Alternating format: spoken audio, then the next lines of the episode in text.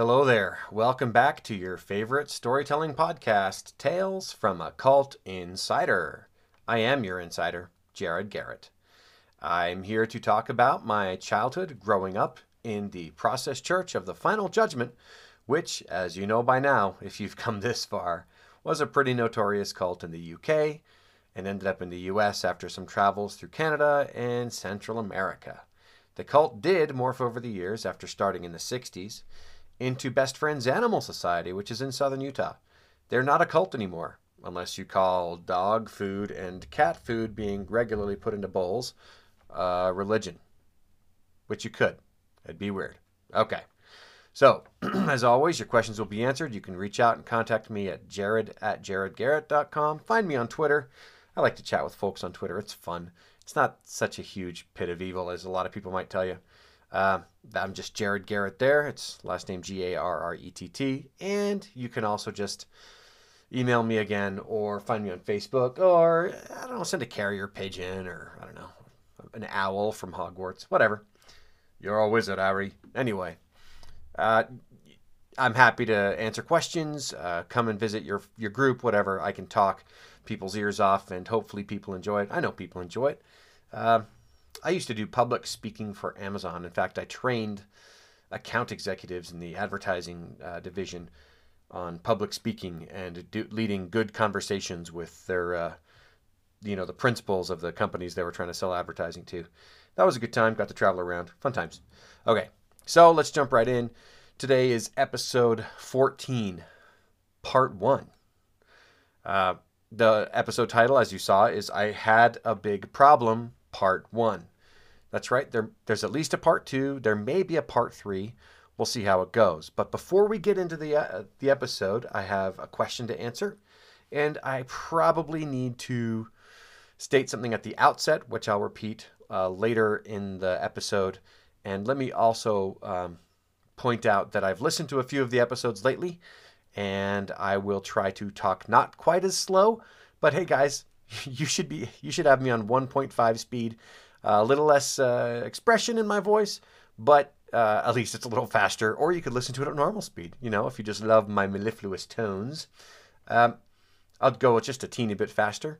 And I'm going to try to keep this a little more honed, although it's still completely unscripted beyond a title and maybe a note or two here so I don't forget stuff. Okay, the question is from Brian in Oregon. And this is a big question with an answer I'm not going to get too deeply into except for to be just really straightforward. He asks, Why did you join another church after growing up in a cult? What a fine question, Brian. Uh, because. I know that's a terrible answer. I'm not really going to say that. I hate it when my kids say because. They rarely do. They usually say, I don't know, or nobody, um, or they say nothing at all when I ask who uh, left the milk out uh, or didn't load their dish, dishes in the dishwasher why did I join another church after growing up in a cult? It's a it's a big question, a good one. It's because I wanted to. I, I certainly didn't when I left the cult. I got out of the cult and had uh, sworn off God, sworn off religion, and I felt like I'd actually had a bit of a part to play in the bringing down of that cult. Although that's certainly imagination. Uh, I, I, I felt like um, actually when I encountered you know Kanab, which is where I moved to after getting out. I found a lot of members of the Church of Jesus Christ of Latter day Saints uh, called themselves Mormons or LDS, but I thought those were two different things. Uh, until I was disabused of that notion one day in a car. It was hilarious. And then, um, but I thought, hey, I brought down a cult. Let me bring down this church. What a vaunted high opinion of myself I had. Mercy. Um, yeah. To get to your question, Brian, sorry. No sorries, whatever. No apologies here. I joined the church, this church, because I uh, found a home. Uh, I was on a journey, although I didn't realize it. I mean, I guess we're all on a journey. It turns out I was looking for something, uh, and I found that something on a hilltop one day unexpectedly. Uh, it wasn't an actual object, but it was a, a meaning and a depth to life that I hadn't really realized was there. I found companionship in um, an external force, which I call God. Uh, and it led me to here. So uh, that's why I joined this church because my heart was changed, um, and I chose to go with that change. I think we all can you know, make those choices when those uh, uh, experiences happen. Life is full of choices. We are agents unto ourselves, and that's why I joined it. And it's who I am, really. I mean, I believe. I'm a believer. Even though I'm a firm, firm skeptic, I have chosen to believe those things that have been made very clear to me as true. Uh, and that's that. So, let's get into today's lesson or lesson. I'm not teaching you a lot. You, uh, you know what? I, uh, maybe there will be some lessons here for you guys. Uh, let's do the caveat, and then uh, still can't remember how to say that. I think it's caveat, and then we'll get into it. And it's not even a caveat; it's a disclaimer, or even I'm not sure what to call it. Here it is. Um, it wasn't my fault. What happened to me? Uh, that's a teaser, isn't it? But it wasn't my fault what happened to me and what we're going to get to in this story over these next uh, couple of episodes. The victim is not to blame. I did put myself in a situation where an opportunity could be taken, uh, but the fact that an opportunity was taken and I became a victim of something um, was not my fault. It was the fault entirely of the person who did it. Uh, so please understand if you have been hurt, if you have been assaulted, uh, if somebody has uh, damaged you, hurt you, um, made you feel uncomfortable, make you not just with their th- words, because words can make you feel uncomfortable, and I'm sorry if they do, but uh, we need to get over it. Um, I know that sounds callous. We can get into that another time. Maybe I'll start another podcast about how to be a nuanced speaker. But um, any assaults, if you are hurt or somebody has been aggressive to you, that's on them. We are we all own our choices. We own our actions. Uh, I am not uh, at fault for being for what happened to me. But let's talk about this now. Okay. I had a big problem. Part 1. So, when I was younger, I found myself flying off the handle more than a little bit. And it's interesting now to see my one of my children who tends to have also a bit of a temper. He flies off the handle pretty quick and I was about his age when I started noticing just how badly I flew off the handle. I lost my temper a lot. I would get into, uh, I'd shout immediately, I'd get really emotional, um, like Lin Manuel Miranda has in his uh, song, I Wrote My Way Out. Oversensitive, defenseless. Anyway, so I was oversensitive, but I reacted poorly when things didn't go my way or I was challenged on something.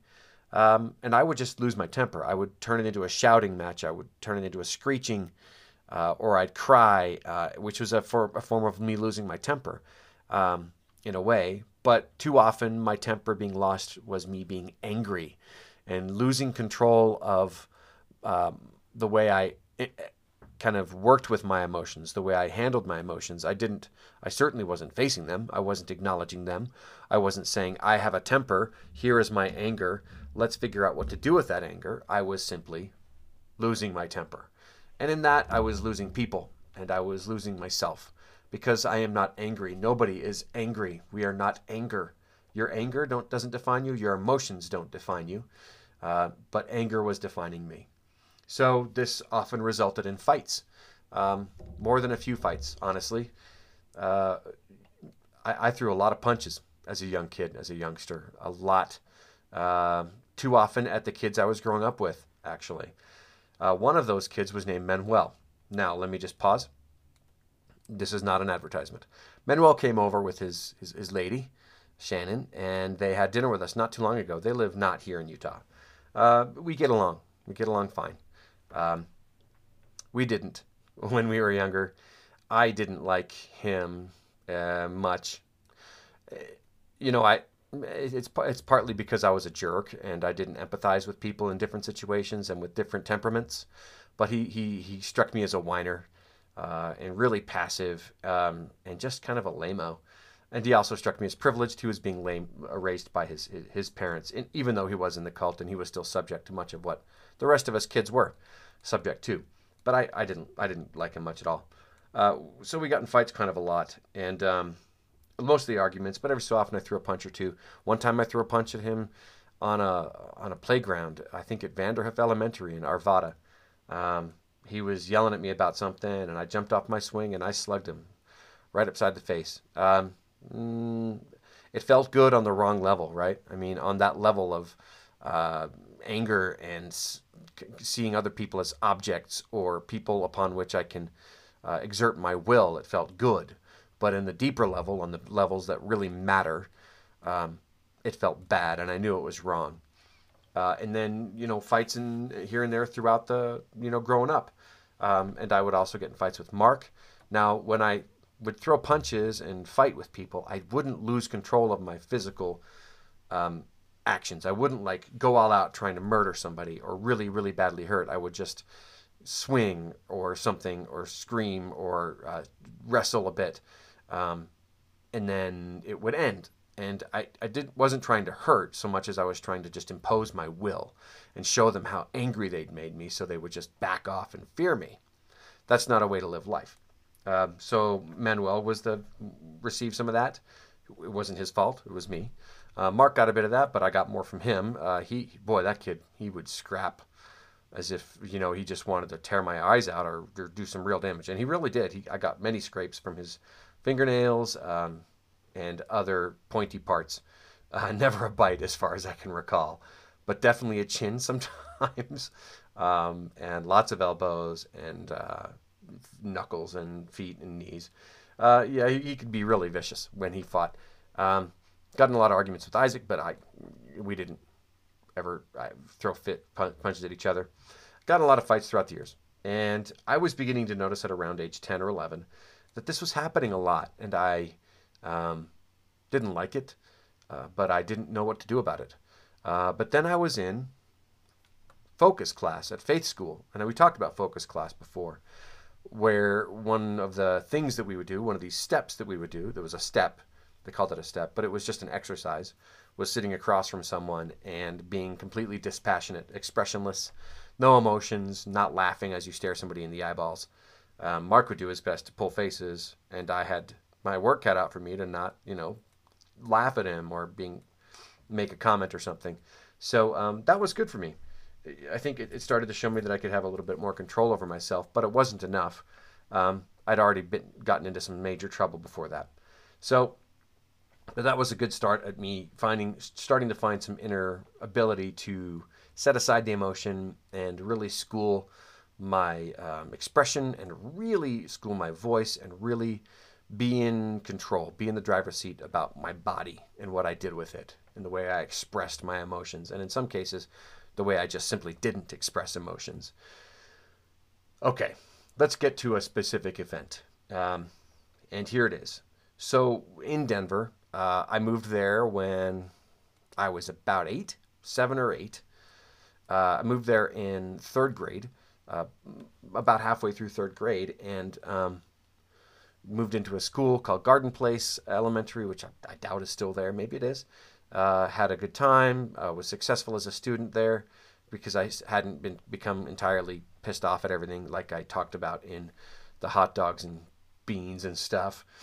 Um, I was still, you know, fine with school, and I didn't feel like I was being completely controlled yet. I was a little young too to really, really grasp what was going on in my life, although I knew it was weird. Um, yeah, so uh, Garden Place there. Uh, I was living in the same house as Mark and Manuel, who were uh, firmly Denver kids. Manuel's parents were the leaders of that branch, and Anne and Cyrus. Uh, and uh, Mark's mom was firmly a big part of the, the cult there, the, the branch there. She was kind of a, a foot soldier, you could call her. She was nice and sweet, and um, she could yell, but she was still nice and sweet. And then um, that was it, us three. We were the three boys. We were the boys. And uh, we got in plenty of fights, got in plenty of mischief, but it was usually Mark and me that would do things and Man- leave Manuel out because we didn't like him very much. And um, that resulted in overall just a, not a not a very close relationship with Manuel. Certainly, I mean, not really with Mark either, although we got along better. Um, just for lack of another play uh, playmate in, in, in, person to hang out with. Um, eh, eh, but yeah, I just never felt like connected with Manuel at all. Uh, we'd get in arguments all the time. He was trying to learn to play the guitar by then, I think, at that point, and he uh, that irritated me too. I didn't have a guitar. No other kids that I knew had a guitar, uh, but he did, and he was trying to do that stuff. And one time, after moving from downtown Denver, essentially, to Arvada, uh, I was in fourth grade. We were in fourth grade at the time at Vanderhoof, and uh, I uh, so so the place we lived at. This is important for the whole story. The place we lived at was uh, kind of a sprawling space. There was a garden in the back. There was there were two main houses, one in the front, separated by a big, and one in the back, and in between them was a fairly expansive yard. Certainly expansive from my small eyes. If I went back now and found it there, I don't think it's there. But if I did, I would probably say, "Oh, it's much smaller than I thought." But when you're mowing it and raking it, it feels pretty big when you're running around. And there was a garden in the back there near the, the, the back house. There was also another outbuilding, which is where celebrations were and other uh, meetings. That's where the big dining room was for the adults. and so um, that's where we lived. And one day, Manuel and I got in a big fight. Okay, so that, well, like I'm saying, it was a big fight um, bigger than our usual ones. Lots of yelling, lots of shouting. Probably there weren't many adults around, or they would have intervened and probably separated us. Um, Anne was probably in the middle of something, and no other adults were really around except for maybe Lucina and possibly uh, Evelyn, actually, her because she was there for a while. I don't remember if she was still there at the time. So um, we got in a, in a, pushing match, and uh, then we kind of slugged it out and shoved each other around. And uh, man, he ticked me off. He he could play dirty, or he could fight dirty sometimes. And so I shoved him pretty hard, and uh, I think I tripped him on purpose. And he and he sat pretty hard on the ground. But then he curled up and started whining and dribbling and screaming at me about stuff. And man, I just I was so infuriated. My head kind of got hot. My vision went red. My cheeks were hot. It was bad news, right? Uh, and so, man, I aimed a kick at his side. I was like, I'm going to take you down. And so I aimed this kick at Manuel's side. And have you ever been that angry where you feel like you're going to break him? You're going to break whoever it is who's done this to you, who's just making you so mad? That's how angry I felt. But we all have a moment or more where we can stop and we can make a different choice, right? And so, just in the last moment before I really swung that kick at him, I pulled it and I really just tapped his side. And I'm not trying to be de- uh, defend myself at all. I shouldn't have done it, and it was probably a little harder than my memory serves, right? But I know it wasn't that hard because I knew that I could really hurt him, and I didn't have any actual desire to hurt uh, Manuel. I really wanted him to know how much he'd pissed me off, how angry I was at him, how much I disliked him. I probably hated him at the moment. I hate that word. Ooh, I hate that. Thing. I keep saying hate. But yeah, so I did. I did swing a kick at him with my right foot, wearing sneakers and I did impact him, but it wasn't that hard, even though I shouldn't have done it at all. And uh, Manuel, if you're listening, sorry. Um, and what's I'm about to talk about may be a surprise to you. So I um, swung the kick, and apparently Anne had just come out and she saw me do that. And in her mind, clearly I had just wailed on her son, right? And Manuel, of course, broke out crying. I would have too, I'm sure, if somebody had kicked me. Um, but again, there was no injury, right? There's no, and if I'd kicked as hard as I could, it would have been a major injury. So, but again, don't defend yourself anymore, Jared. There we go. I kicked him. Shouldn't have. And saw it, freaked right out, just flew off everywhere. I mean, her head exploded, you could say. Kind of like anger in Inside Out, that rather uh, annoying film. Um, that makes it seem like emotions run everything, and they do in a way. But boy, howdy, we should we, we are active agents in using our emotions for the better. Uh, our agents are our emotions are not agents unto themselves. So she saw it. She screamed bloody murder when she saw it, and she screamed at me to stop it. I guess back off, and then she uh, she sent me to my room now, my room was in the front building of the Denver uh, kind of space, and it, you you got up there by going up some very narrow stairs. It was in it was in the front building at the top. Uh, there were there were several rooms at the top there. You'd go up the stairs, and then you, you I think it was right at the top of the stairs, or just a quick left or right turn was our door. It might have been right at the top of the stairs, if I recall. Yeah, you'd go in the door, and there's a very small room um, with fairly sloped ceiling, you know, because it's the attic room essentially um, although it wasn't that high. And uh, a couple of beds were strewn about, were right up against walls there, and mine was in the corner, the far corner once you walked in the door. And um, so I obeyed Anne, um, certainly feeling bad about uh, th- flinging a kick at, Manuel, also terrified of what was going to happen. I mean, in my mind, a spanking a yelling, uh, ver- a great deal of of, of, of yelling would, would wasn't my kind of fun, my idea of fun. But yeah, I figured there'd probably be a spanking. There may be some lines. Um, there would probably be uh, some other punishment of some kind. And so I was rather trepidatious when I got into my room. And I sat there for a while. And luckily for me, um, I was able to while away time uh, by scratching um, things in the walls. I kid, of course. I whiled away the time by reading. I always had a book to read.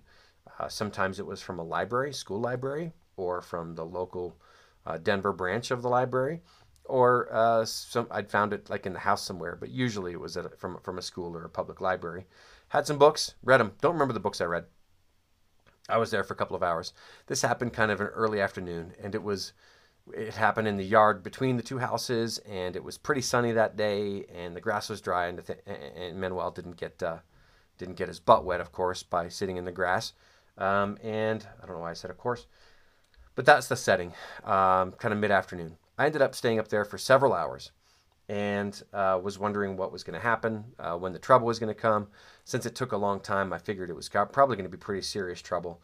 Uh, again, I don't know, I didn't really know what. Um, plenty of speculation about what it would be. Um, I, I, kind of mostly um, mostly expected it to be um, lines or, or, a lot of yelling, maybe standing in the corner, maybe some manual labor. Uh, because or, or a spanking. There were plenty of spankings in Denver, by the way. Boy, spankings happened with spoons, and so that's probably one of my biggest fears at the time was that uh, Anne would come up with a, a spoon, or Lucina, or uh, Gideon. I think he was sometimes there, or Cyrus might even come up and, and bring it, take a spoon to my butt. Uh, they would usually have you pull down your pants so that they could tell that there wasn't a book in there or extra underwear to pad it, uh, and then they'd give you uh, several good whacks, often, often at least ten and so my guess is that that was my biggest fear. Um, it's all a bit of a blur, and here's why. So uh, the people who went out to fund, which is to go fundraise, beg on the streets, or go into a at the time they could go into the airport and ask for money there, or into shopping malls or just downtown Denver. They got back, and um, I don't know if Cyrus was a funder or if he was doing something else, but he got back. I didn't know. I I heard people come back though, and uh, I didn't hear any voices, but I heard thundering up the stairs. Now it's a short flight of stairs, but it was, the, the thundering sure felt like it was loud and took a long time, except for that it also took about half a second. It was a pounding up the stairs of a big person zooming up them angrily. The door was basically kicked in, and I remember hearing it go pow, excuse me, pow as it opened and then slammed into the wall of the room as it slammed, uh, you know, because it was opened so powerfully and swung back. And then Cyrus was standing there, and he stopped the door from, from hitting him on its backswing, and he yelled some pretty colorful swear words, which I'd never heard him, him yell, um, and basically said, What the beep, beepity beep do you think you're doing, you beepity beepity beep? Now, before we get into what happened next, Cyrus was tall, still is, six something, six and a few inches. Um, he uh, wasn't particularly brawny, but he was certainly bigger than me. He was also the authority, the main authority figure there, because he was the co-leader of that branch. He and Anne. Um, he, uh, he, he looked like a mean person, he, but he always spoke in a in a calm voice, except for when he was yelling and angry. But he he didn't lose his temper much, um, and he always sounded very very kind of peace, love, and hippie. You know what I'm saying? Uh, Hello, yeah, I'm Cyrus and stuff much like Gabriel would talk, except without the British accent, you know. Uh, and so, big guy, um, and uh, fairly big nose, uh, generally a, a stern-looking feller, um, but you're big into art, big into music. You could see where Manuel was getting his music tendencies, and um, he yelled some more, and then he charged me. Uh, now I don't know how long it took for him to get from the doorway to me, but it felt like I didn't follow because he charged me very quickly and swung a fist. And um, it hit me somewhere in my body, not my face, um, and knocked me over and scared the just junk out of me. I was just, I'd never been punched before by an adult. They'd lost their temper, but they would usually turn, it would turn into some sort of scream fest or um, a smacking, a spanking with a with a spoon, but he just punched me right somewhere that hurt a lot, and it threw me to the ground or onto my bed, and then he fell on top of me and beat the crap out of me. Um, knees, feet, fists, shouting, screaming, pounding, and I just didn't even think to cover up much. I think I know I curled up a little bit, but I was basically just terrified, um, stunned, completely brain completely frozen at what was happening. Couldn't even process what was happening, uh, and uh, that was that was what happened there. And um, yeah, it, uh, wasn't good. he he didn't hit the face, um, so clearly he was using some semblance of his reason. Um, didn't want to leave any kind of visible, easily visible evidence, although he left a lot of bruises. And when he was done, he um, he left and yelled some final epithets. Don't you ever do that again. And that was that. So here was Cyrus being a protective dad. Uh, I'd kicked his son, and he was here to take it out on me and show me that I could I shouldn't mess with his son. Thanks, Cyrus, for being a real good dad. Um, as far as I knew, nobody knew what had happened. As far as I knew, he had come up here, he'd beat the tar out of me, and no adult knew, no kid knew. Now, I was eight, maybe nine at the most. And this had just happened to me, and it had never happened to me before. I knew, I knew that, or I had an inkling that sometimes other kids had had some some beating. But as far as I knew, nobody had just been assaulted on and wailed on by an adult. But I just was, and that was that. I didn't have any recourse. I certainly didn't think that anybody would care to know. Um, why? Because I didn't feel like I had any safety there. I didn't feel comfortable with anybody. Everybody, all the adults were were were the the enemy, as I said before, right? They were the adversary. They weren't there to keep me safe. They weren't there to give me comfort and teach me good lessons and help me to become a, a productive member of society who's well adjusted. They were there to do their cult work, and we kids were a bother. That's how we. That's how I saw them, at least. And so I just didn't feel like I had any kind of to, anything to say. I mean, I didn't. I felt beat. I felt hurt physically, emotionally, spiritually, in every way. I was bruised up and down my body and my legs. Um, I had. I was so scared um, when it happened, and then when it was over, it was over. And as far as I knew, that was that. I didn't have anywhere to go. Uh, I couldn't report him, although I swore up and down that I would. Um, when he was gone, of course, all those that, that all those thoughts came later. When he left, I threw myself on my bed and cried myself to sleep on my pillow, um, trying to get myself under control, but I ended up falling asleep. And then um, I woke up, um, just face moist and wet. It was pretty late. Uh, I, I'd missed dinner. Um, and so, and I'd sweat like crazy. And so I took off, I changed my clothes, and just went to bed. And in the morning, I had quite a few bruises and I was sore. Um, and life went on. Nothing else, just that. That's all that, it, that happened. Cyrus, the big adult, beat the tar out of little Jared, scared the crap out of him, um, and he went on as if nothing had ever happened, um, and so did I. And um, my thoughts, I didn't go on as if nothing had ever happened, though. Uh, I certainly didn't like confront him or accuse him. Um, I didn't feel like I could go to Anne or any any other adult there because I had nobody that I trusted. I had nobody who I thought would care. They'd be like, I just didn't. It wasn't even a thought that occurred to me to go tell another adult. That was this. That that was the situation that I was in. I didn't think to, to tell a teacher. I didn't think to tell a librarian. I didn't think to tell an adult. That was the cult. This was all I knew. That they had that power over me. They could do whatever they wanted, and that was that. But in my mind, I was eventually going to get Cyrus back. I was going to find him in some dark hallway and push him down the stairs, or I would find him, um, or I'd lay a trap for him and have him uh, get hit by a car or something like that, or I'd somehow be able to tell the police, uh, and they would believe me and arrest him and put him in jail. Um, but that's just because I'd seen that in like books and on TV, that the police were at least kind of an authority that you could trust. Um, and I, you know, on, on some level, I knew that what he'd done was was against the law, but also the cult was outside the law because it was the cult; they could just do whatever. And so that is how I came to have the beat, the crap beaten out of me. And uh, it, happened because Cyrus was a jerk, and he also had a problem with his temper. It turns out, it didn't happen because I lost my temper. I did lose my temper, and that was an event that led to it. Uh, but Cyrus made his choice. He is the owner of that choice. Um, and that is all there is to it.